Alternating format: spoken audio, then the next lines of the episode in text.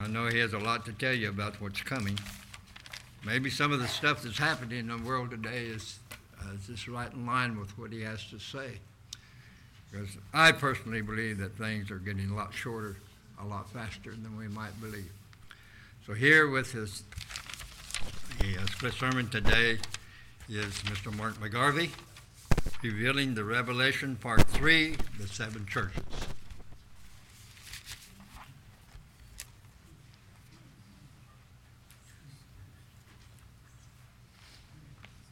Thank you, Ron. Good afternoon, everyone. Can you hear me okay in the back? Okay, good.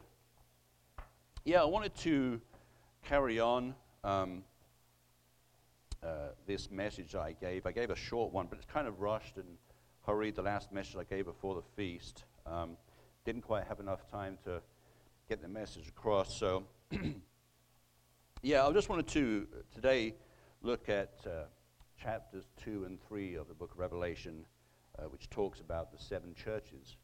Um, and we're going to look at uh, those two chapters, 2 and 3, where the disciple John, in his older years, between, uh, most theologians agree, between the years 80 AD and 100 AD, um, John received these tremendous visions given to him by, by Jesus Christ. And Jesus showed John what was to happen to these seven churches, um, both in John's lifetime in the first century, then also down through the ages in the eras of the seven churches, and then, of course, on through to the end times and return of Jesus Christ. So, the bigger question to start this, to preface this, then, is so do we need to know about this, this end time prophecy? And the answer is absolutely yes. Because, as I mentioned in my last message, uh, Christ tells us to be awake and be aware. And he says that throughout these first these t- chapters 2 and 3. He's telling the people, he's telling John, be awake, be alert, be ready. Because not only that, we don't want to have to water our doctrine down, and we don't want to lose our sense of urgency and therefore Christ comes like a thief in the night, like it says. So, if Brian, if you can pull that, that one map up for me, let's just show people here basically what we're talking about here. This is uh, what the seven churches are, Book Revelations. We have in order, this is my pointer today, my grabber. Uh, the best I can do. I am not a teacher, I don't have a pointing stick. So, but uh, it's basically actually in uh, anti-clockwise, or sorry, no, clockwise, the way it goes.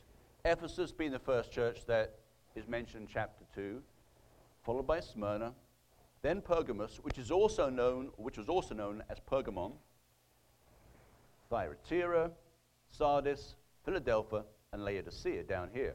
See, so it's not a very big area, all in what was called Asia Minor, or which is modern-day Turkey. May have to use the pointer later on, but that there for now. So that gives you a basic, a general idea of where these seven churches, Revelation, are.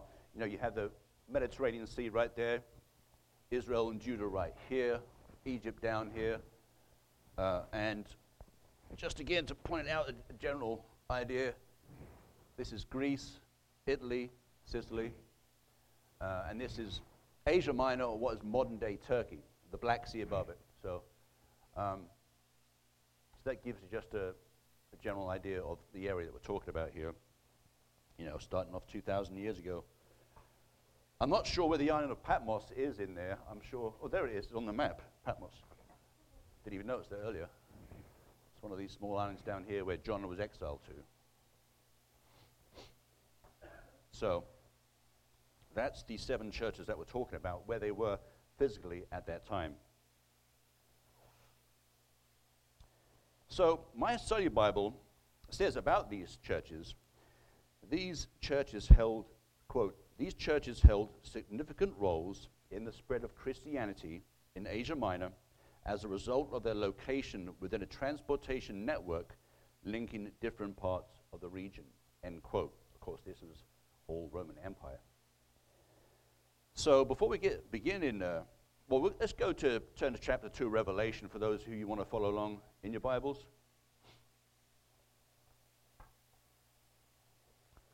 And uh, the first church we'll be looking at is Ephesus.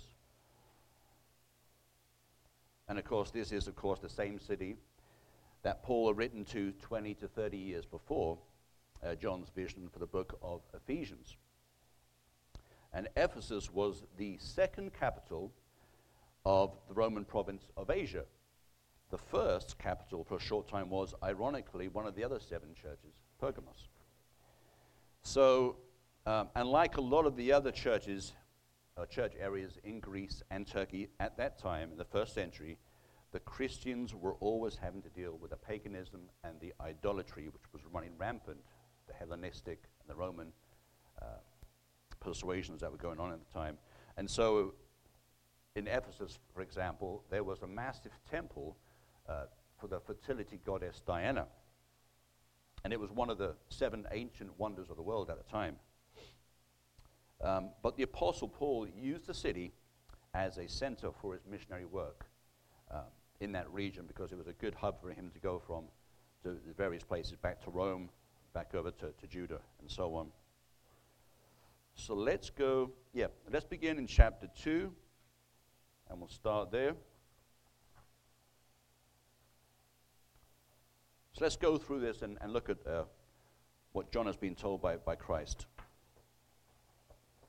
One second, let me get my stuff sorted out here. There we go. To the angel of the church of Ephesus, write These things says he who holds the seven stars in his right hand who walks in the midst of the seven golden lampstands. I know your works, your labor, your patience, and that you cannot bear those who are evil.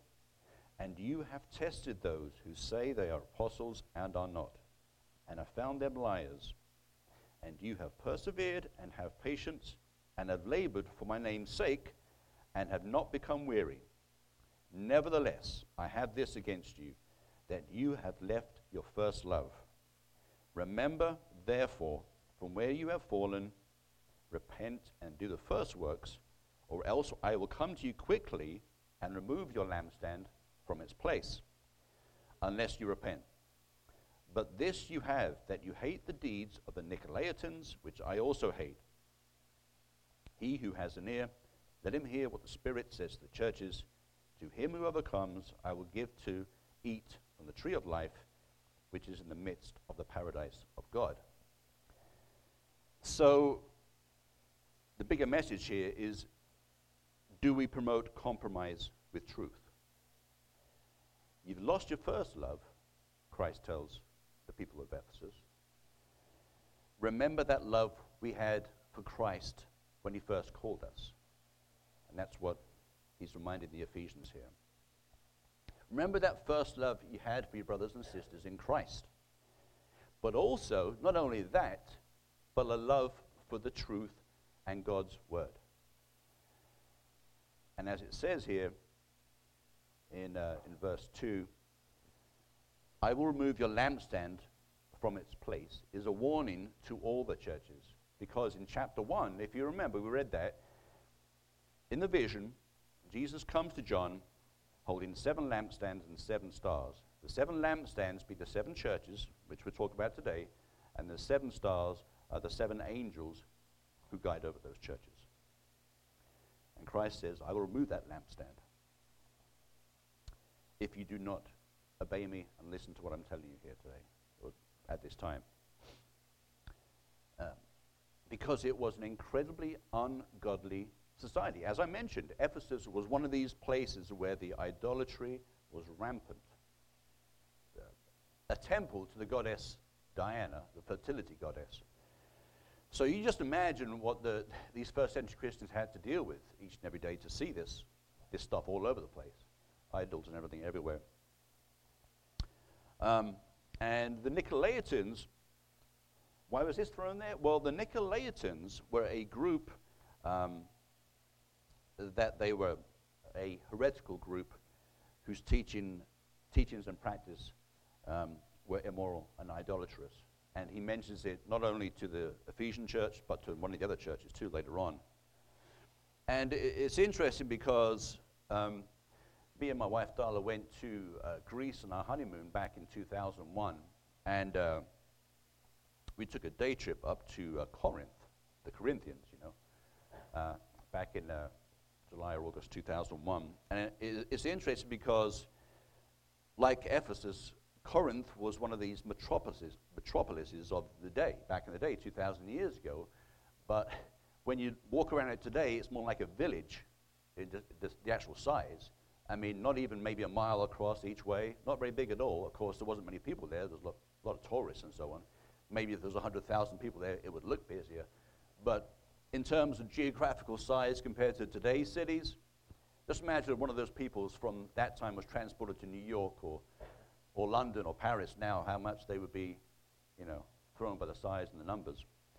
But um, when, when we actually were there, uh, the, the, old temple, most of it was in ruins, but the columns, a lot of the columns were still standing. Um, and it, it, was in crazy, it, it was in incredible um, feats of engineering they did but of course, for the wrong reasons in this, in this case, idolatry and so on. So,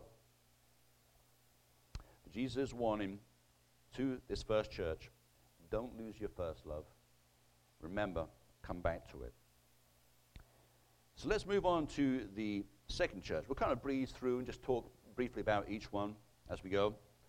Second one is Smyrna. So we'll carry on here in chapter 2, and verse 8.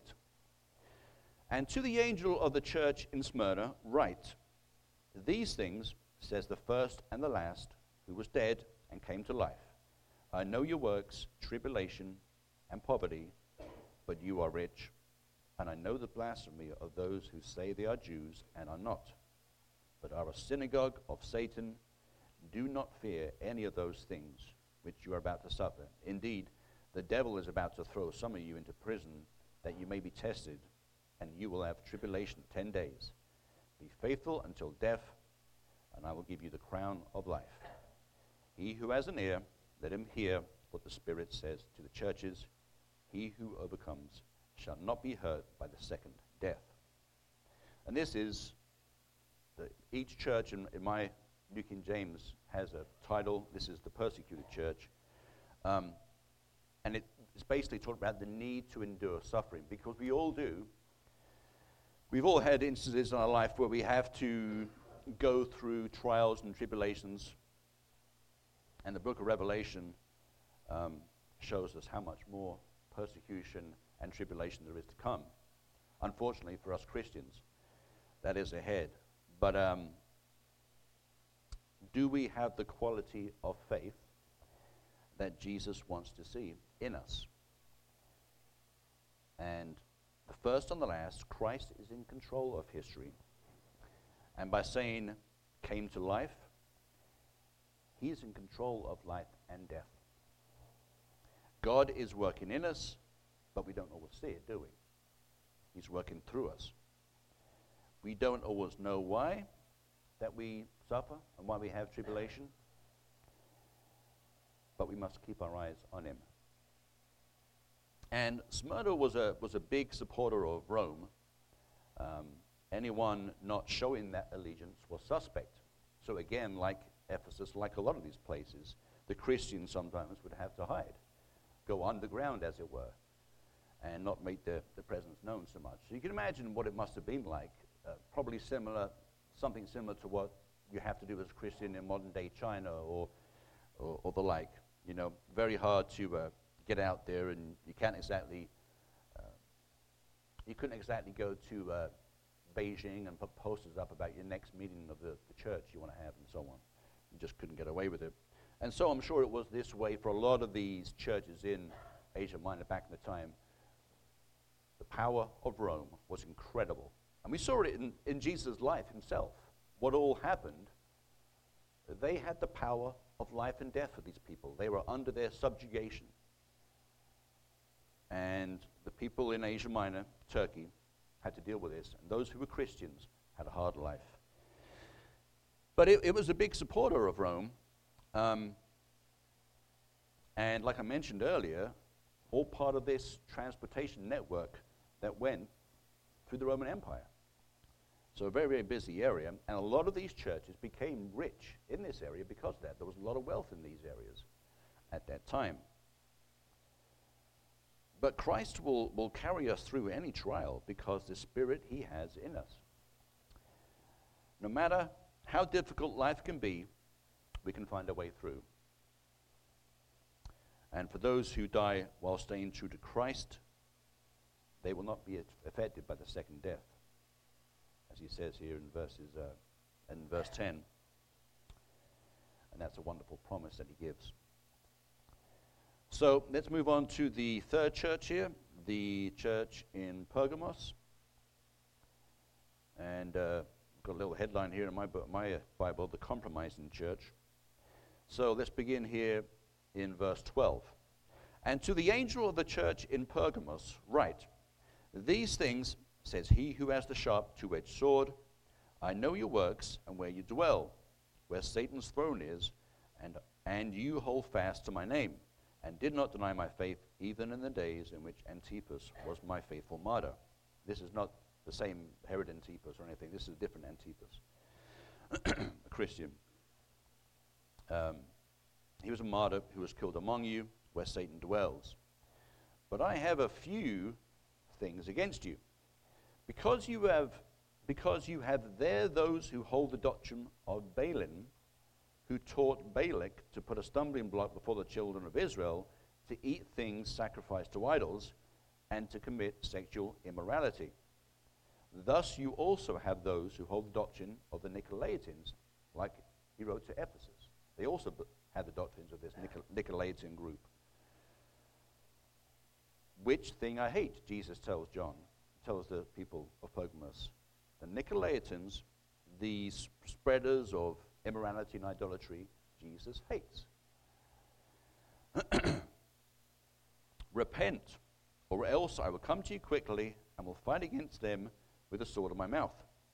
He who has an ear, let him hear what the Spirit says to the churches. To him who overcomes, I will give some of the hidden manna to eat, and I will give him a white stone, and on the stone a new name written, which no one knows except him who receives it. And actually, now, Brian, if you could put that other table up that I sent you, this just gives you a brief overview of the blessings and the cursings. And I showed this to you before in my last message seven churches of the apocalypse, which is also known by. And here on the left, you got each church in uh, the order Ephesus, Smyrna, Pergamos, Thyatira, Sardis, Philadelphia, Laodicea, commendation, criticism, instruction, and a promise for each one.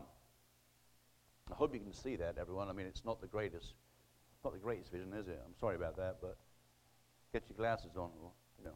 But um, yeah. So so each one has a commendation, and Jesus tells John to tell these each church.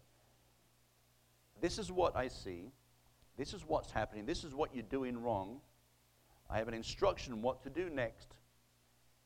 And this is the promise, because he gives each church a promise. Not every one of them is condemned, and there's no way back. That's it. You're done for. Each one has a promise, has an instruction, what is to come. So it's, it's good. I may have to come back to this, Brian, but just to give you a, a general idea. And right now we're talking about uh, Pergamos keeps the faith of Christ, tolerates immorality, idolatry, and heresies, because that was running rampant there. Instruction, repent. This is the promise hidden manna and a stone with a new name. So, this is where Satan dwells. This was a big, big, bad area for idolatry and everything running rampant there um, because the city rests on the top of a hill. I was thinking about getting pictures of each, each one, but that may have been a bit more difficult to, to follow. But this particular city of Pergamos was on the top of a hill with a big open plain below it. Um, and it had a governmental seat there for the Roman Empire, and the idolatry was rampant, as seen in the ruins of the ancient temples there, because there's many ancient temples in ancient Pergamos. Um, and when Jesus says his two edged sword, he's talking about dealing with the idolatry and the sexual immorality. And Pergamos also, because Pergamos means in Greek citadel, and that's another thing which comes. And like I said before, it was briefly the first capital of the uh, Asia Minor for the Roman Empire. Um, it was also said to be the place where parchment was first used. One of the, again, one of these, the things about each one of these churches, they have their riches and they have their wealth. Um, but you, you, see mentioned here Balaam, um, Balaam and Balak, and sorry, Balaam, false brethren, false preachers, encouraging compromise to partake in the idol worship of the time. This is what was going on. And what does compromise do? Well, for us, it destroys spiritual character. It takes away and makes you not fully commit, doesn't it? And Christ holds the powerful sword of judgment with his two edged sword. And then the white stone shows a transformed relationship with God. Uh, a new name, which is mentioned later on in later chapters of Revelation. Each one of us is given a new name, which we do not know now. It has not been said what it will be, but we will be, all be given a new name. It, but this Pergamos shows that Satan is going to test us in those end times. And how strong is our faith now? Our belief in Christ Jesus. Can Satan tempt us away from that relationship we have with him? Again, what Jesus tells his church is be watching, be ready. He who has an ear, let him hear what Spirit says to the churches. So let's move on to the, the next church, the corrupt church, um, Thyatira. So let's read about Thyatira, uh, which begins in, verse 18, I believe here. Yeah, verse 18 of chapter 2. and to the angel of the church in Thyatira, right, these things, says the Son of God, who has eyes like a flame of fire. And I want to pause there for a second. And I mentioned this in my last message. This is what is awesome about the image of Christ in this vision from John. Now, we look at Jesus Christ in the Gospels, right? And how awesome, how beautiful, and how glorious was his word and what, and what he went around teaching for three and a half years. But this returning Jesus Christ is the conquering king. Aim, uh, eyes like flames of fire. Just have an image in your mind of what he will look like in this point. Dressed like a high priest, eyes like flaming fire, feet of brass, holding seven lampstands in one hand and seven stars in the other.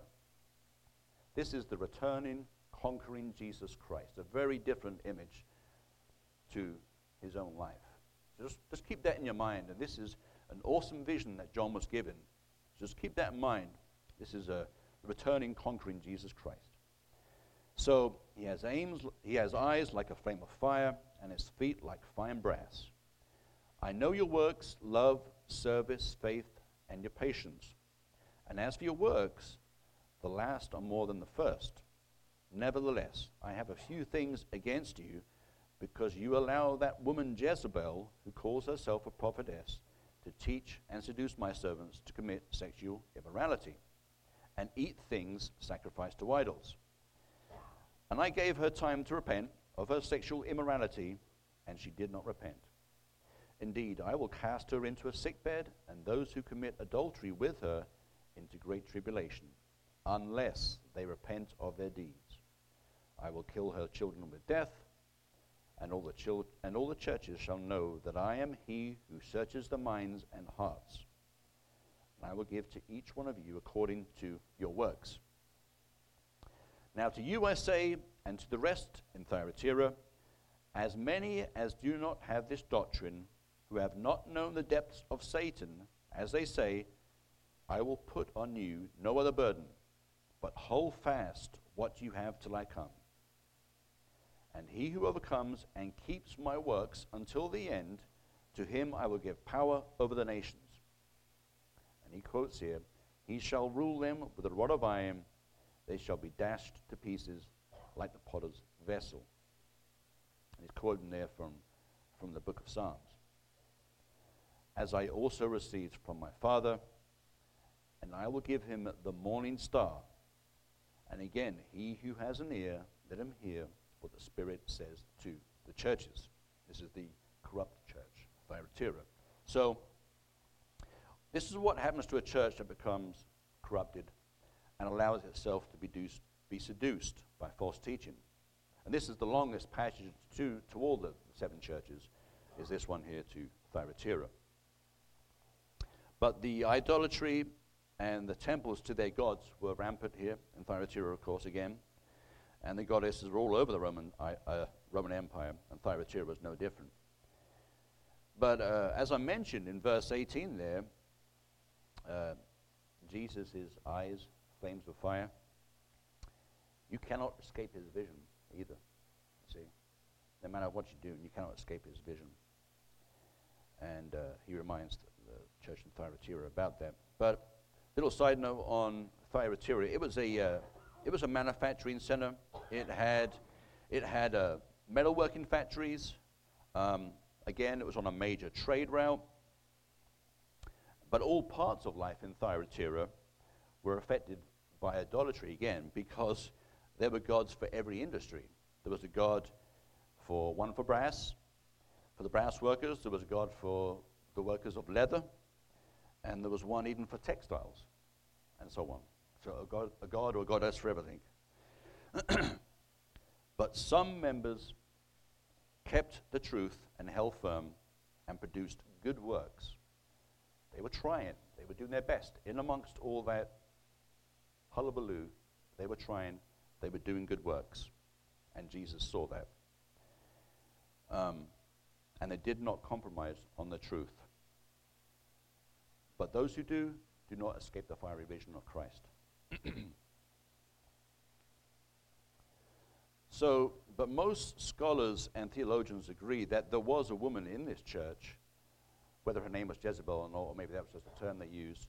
Um, but she was leading them into, some of them into idolatry, um, and she was destroying spiritual lives by doing all that. Christ moves swiftly after they do not repent. This is what happened to this church back in the day. He's saying in verse 24 if we worship anything more than Christ, we can reach the depths of Satan. This is what happened if we don't have Christ in our lives. How do we resist idolatry today? Well, it's when something else um, we have, or something we do, or something that takes our focus off God and takes away from Him being our priority, isn't it? That's what idolatry is in the modern, modern days. But rulership in the kingdom of God is promised to the Thyatiras.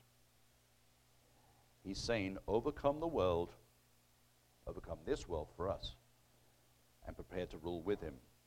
And a little interesting note here um, in verse 27 um, where Christ says, I have also received from my Father and will give him the morning star. This is, there's a reference to this in uh, Revelation 22 16. If Brian can bring that up real quick. Revelation 22 16. The morning star. You have that, Brian? There it is. Jesus, I, Jesus, have sent my angel to testify to these things in the churches. I am the root and the offspring of David, the bright and morning star. So Jesus Christ himself is a morning star. He is the morning star. So again, he who has an ear, let him hear, the Spirit says to the churches. So let's move on to the, the dead church, Sardis. This is chapter 3 now. Chapter 3, verses 1 through 6. So let's begin in verse 1.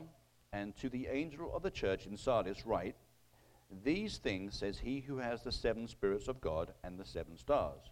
I know your works, that you have a name, that you are alive, but you are dead. Be watchful and strengthen their things, or strengthen the things which remain, that are ready to die. For I have not found your works perfect before God. Remember therefore how you have received and heard. Hold fast and repent. Therefore, if you, uh, therefore, if you will not watch, I will come upon you as a thief, and you will not know what hour I will come upon you. You have a few names, even in Sardis, who have not defiled their garments, and they shall walk with me in white, for they are worthy. He who overcomes shall be clothed in white garments, and I will not blot out, blot out his name from the book of life, but I will confess his name before my Father and before his angels. He who has an ear, let him hear what the Spirit says to the churches. So, this is a, a timely warning to watch and repent. Um, and do not be content with their position. Complacency. They weren't being spiritually alert. Not to rest on their past works, events, culture, and time, because that had eroded that passion they once had for the church and the gospel. See? And this again reiterates the message to be alert and watchful for the times. And of course, that applies to us now as well. To be watching world events in flow with prophecy. And like Steve mentioned, um, you know, keep an eye on what's going on in Israel with the recent attacks from, the, uh, from Hamas. Um, shocking and stunning as we all, as we all, as we all watch that on the uh, the eighth day, the last day, the Feast of Tabernacles, to hear that, that horrible news, the horrific attack.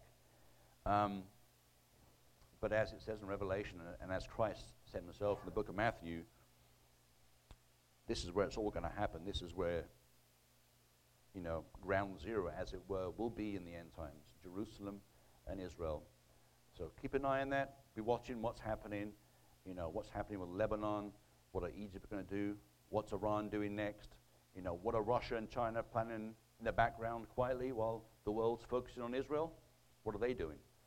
Ramping up the attacks on Ukraine, I believe, is what Russia is doing. And China are always up to no good. So we've got to keep an eye on these things, be watching, and be mindful of the, of the times. So. um, so yeah, this part of our look at the seven churches helps us to look at our spiritual condition. You know, again, wake up. Some members had remained true and were strong because the church, well, and the church that is around when Christ returns will also be tr- strong and true and preaching the gospel. We know that. And actually, the, I'm going to flip over to 1 Thessalonians 5 1 through 6 because this this tells us how the church will be watching in the end times and preaching the, the gospel. 1 Thessalonians 5 1 through 6. But concerning the times and the seasons, brethren, you have no need that I should write to you, for you yourselves know perfectly that the day of the Lord so comes as a thief in the night. That's what Jesus was saying to all these seven churches. For when they say peace and safety, then sudden destruction comes upon them, as labor pains upon a pregnant woman and they shall not escape. But you, brethren, are not in darkness, so that this day should overtake you as a thief. You are all sons of light and sons of the day. We are not of the night nor of darkness. Therefore, let us not sleep as others do, but let us watch and be sober. See? Paul's giving the same message here. Be sober, be watching. Keep preaching the gospel to the bitter end. This is what we're going to be doing. We need to be doing. But again, there's a, a tremendous promise to the, the, those ch- that church in Sardis. If we overcome all this, be watchful, alert, Christ will give his approval and sing our praises to the Father. And the white garments that he talks about here symbolize God's recognition of godly character and faithful service to this life.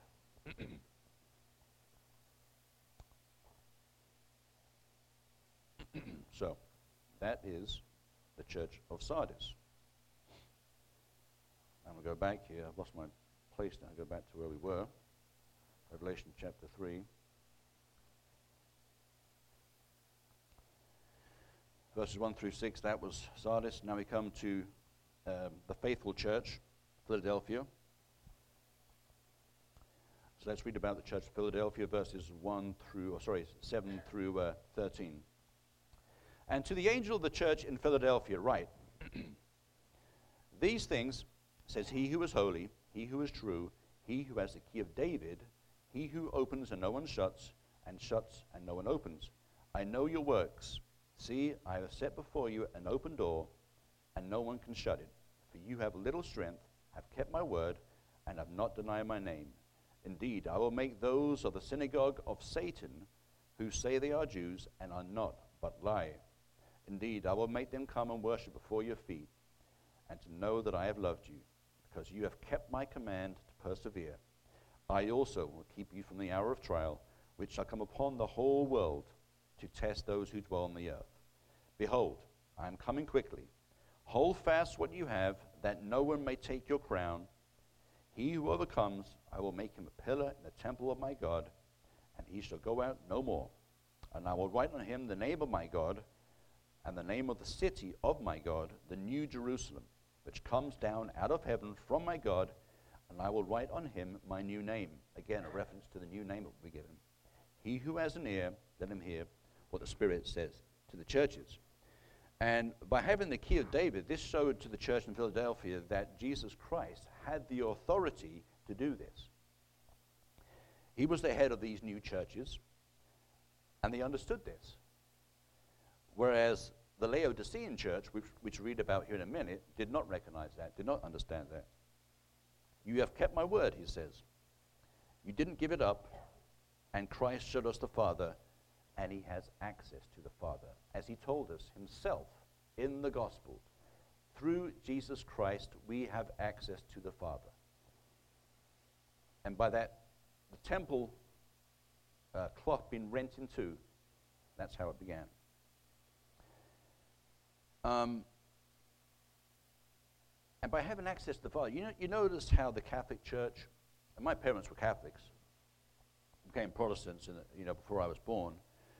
And let me tell you, I've, I've said this before Irish Catholics transferring of to Protestantism, Protestants is the biggest, was the biggest evil sin they could do. And my, apparently, my mom's dad never forgave my dad for doing that, for taking his daughter away from the Catholic Church, apparently. So, um, so maybe I'm glad that happened now, before I was born, because it must have been uh, some crazy times. Um, but the Catholic Church hardly ever mentions the Father. They put more importance on Mary. Have you noticed that? See? How wrong is that? How messed up is that? so, um, he says to the, the church of Philadelphia, You have a little strength. You are a small church, not a multi million, you know, not a multi million dollar church, mega church but you are humble, small in number. And that's all the churches of God worldwide. We're not massive. There's only maybe a couple of hundred thousand of us keeping the truth, keeping the Sabbath, keeping the holy days. There's not many of us, but uh, we're following the, the ways we should be and going following the right path. but Christ is an open door. No one can shut it.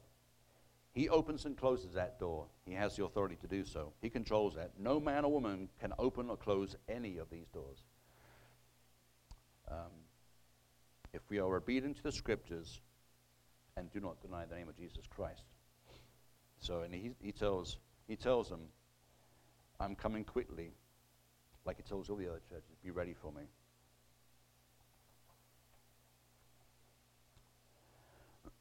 and another thing he also says, which is this is an important thing as well, which, which uh, applies to us today. Um, I shall keep you from the hour of tribulation. This is not just the church who is in tribulation, but this is the whole world, you see. Um, he who has an ear, let him hear. Because, uh, I won't go into detail now, but as it mentions in Revelation, I believe, chapter 14, those of us who are in the truth, the churches of God, we will be given and shown a place in the wilderness, some call it a place of safety, and we'll, we'll, we will be taken away from that last year and a half to three years of the Great Tribulation before Christ returns. It's there. It's in the book of Revelation. Don't say it isn't, because it's there, okay? A lot of people try to deny that and say, oh, that's not going to happen. Oh, that's all hullabaloo. Ain't going to happen. Or, no, it's there. You're denying the Bible? It's there. It's going to happen, okay? So don't even get started on that one. So, let's see here if I can find my place. Back to, uh, let's just finish off here because we're running short on time by briefly looking. I looked at the, lukewarm, the lukewarm church last time, Laodicea, but let's just run briefly through it, and that way we're done with it for, for, for this. Um, so let's continue here in verse 14. And to the angel of the church of the Laodiceans, write These things says the Amen, the faithful and true witness, the beginning of the creation of God. I know your works, that you are neither cold nor hot. I could wish you were cold or hot. So then, because you are lukewarm and neither cold nor hot, I will vomit you out of my mouth, because you say, I am rich, have become wealthy, and have need of nothing, and do not know that you are wretched, miserable, poor, blind, and naked. I counsel you to buy from me gold refined in the fire, that you may be rich, and white garments, that you may be clothed, that the shame of your nakedness may not be revealed, and anoint your eyes with eye salve, that you may see. As many as I love, I rebuke and chasten. Therefore, be zealous and repent. Behold, I stand at the door and knock. If anyone hears my voice and opens the door, I will come into him and dine with him, and he with me. To him who overcomes, I will grant to sit with me on my throne, as I also overcame and sat down with my Father on his throne. And again, finally, he who has an ear, let him hear what the Spirit says to the churches. This is like truth under fire and the lukewarm church. And I went into detail last time about how the, they had a, a pool in the middle of the town, Laodicea. They had the mineral, cold mineral waters coming down from the mountains, and the, uh, the warmer springs, six or seven miles south of the city, uh, coming through aqueducts up to the town. So when it came to that pool in the middle of the town, it became lukewarm and really undrinkable at that point. So the dark forces of evil are working against God's people. And not only in that time, but now. Some say that prophetic foundations are being laid down now by the events in the world. And Jesus says, Amen. He's true, the truth of his message, which we should heed. He's saying, he's saying to them, the Laodicean church, that they were not effective in their work. By being lukewarm, they weren't being effective as they could have been. They minted their own coins in Laodicea, um, and they also produced a, a certain type of a, a black wool uh, which commanded high prices. So again, it was one of these cities that had tremendous wealth, not only from that, but from the eye salve, which they also produced um, at the time, which was sold around the Roman Empire. So he always had a message that was relevant to each church here, as, as you notice. But um, they had money and lived in a culture where they had plenty of distractions. That sounds very familiar to us, doesn't it? They were self sufficient, but it shows us in our life today, especially in the, the Western world, we're comfortable in our lifestyle and we've forgotten about God. A heartfelt turnaround was necessary. Their money could not buy what he was offering. If they listened to his message, there was hope. He's offering them an invitation to dine with him. They did not recognize the knock on the door because they weren't spiritually sound. So, these challenges to the churches, Christ shows they can be overcome because he wants us to prevail. So, I'll just wrap it up here briefly because we are out of time. So, basically, what, what is the summary we can learn from these seven churches?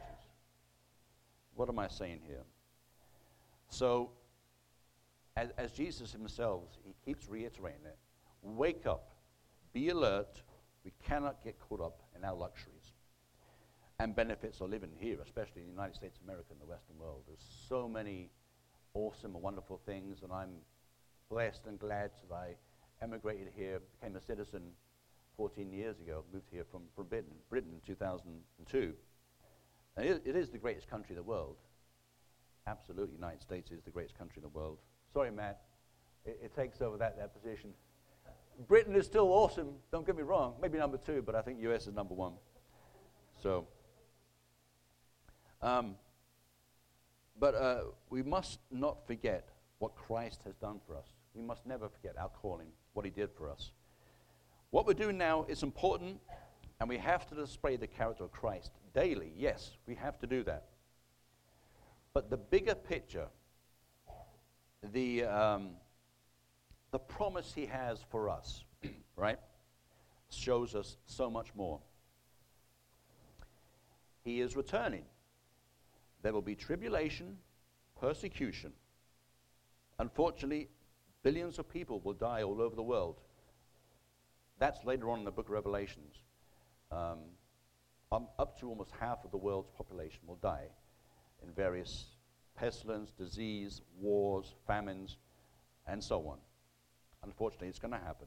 And as it currently stands, that's close to 4 billion people. You know, 3 or 4 billion people. It's, it's, it's something we can't imagine because it, it's never happened before, has it, in human history? Unfortunately, I don't think it's very far away. But he has given us His Spirit, and He has promised us eternity as sons and daughters in the family of God. See, that's the, the, the, the better promise, the bigger promise. Those of us who have ears to hear, hear what the Spirit says to the churches. And I'm going to finish by looking at one more scriptures. One more scripture. Luke chapter 21, verses 34 through 36. Let's finish with this. Verse 34. This is Jesus Christ telling, telling us, telling the people back then, but take heed to yourselves, lest your hearts be weighed down with carousing, drunkenness, and cares of this life, and that day come on you unexpectedly. For it will come as a snare on all those who dwell on the face of the whole earth. Watch therefore and pray always that you may be counted worthy to escape all these things that will come to pass and to stand before the Son of Man.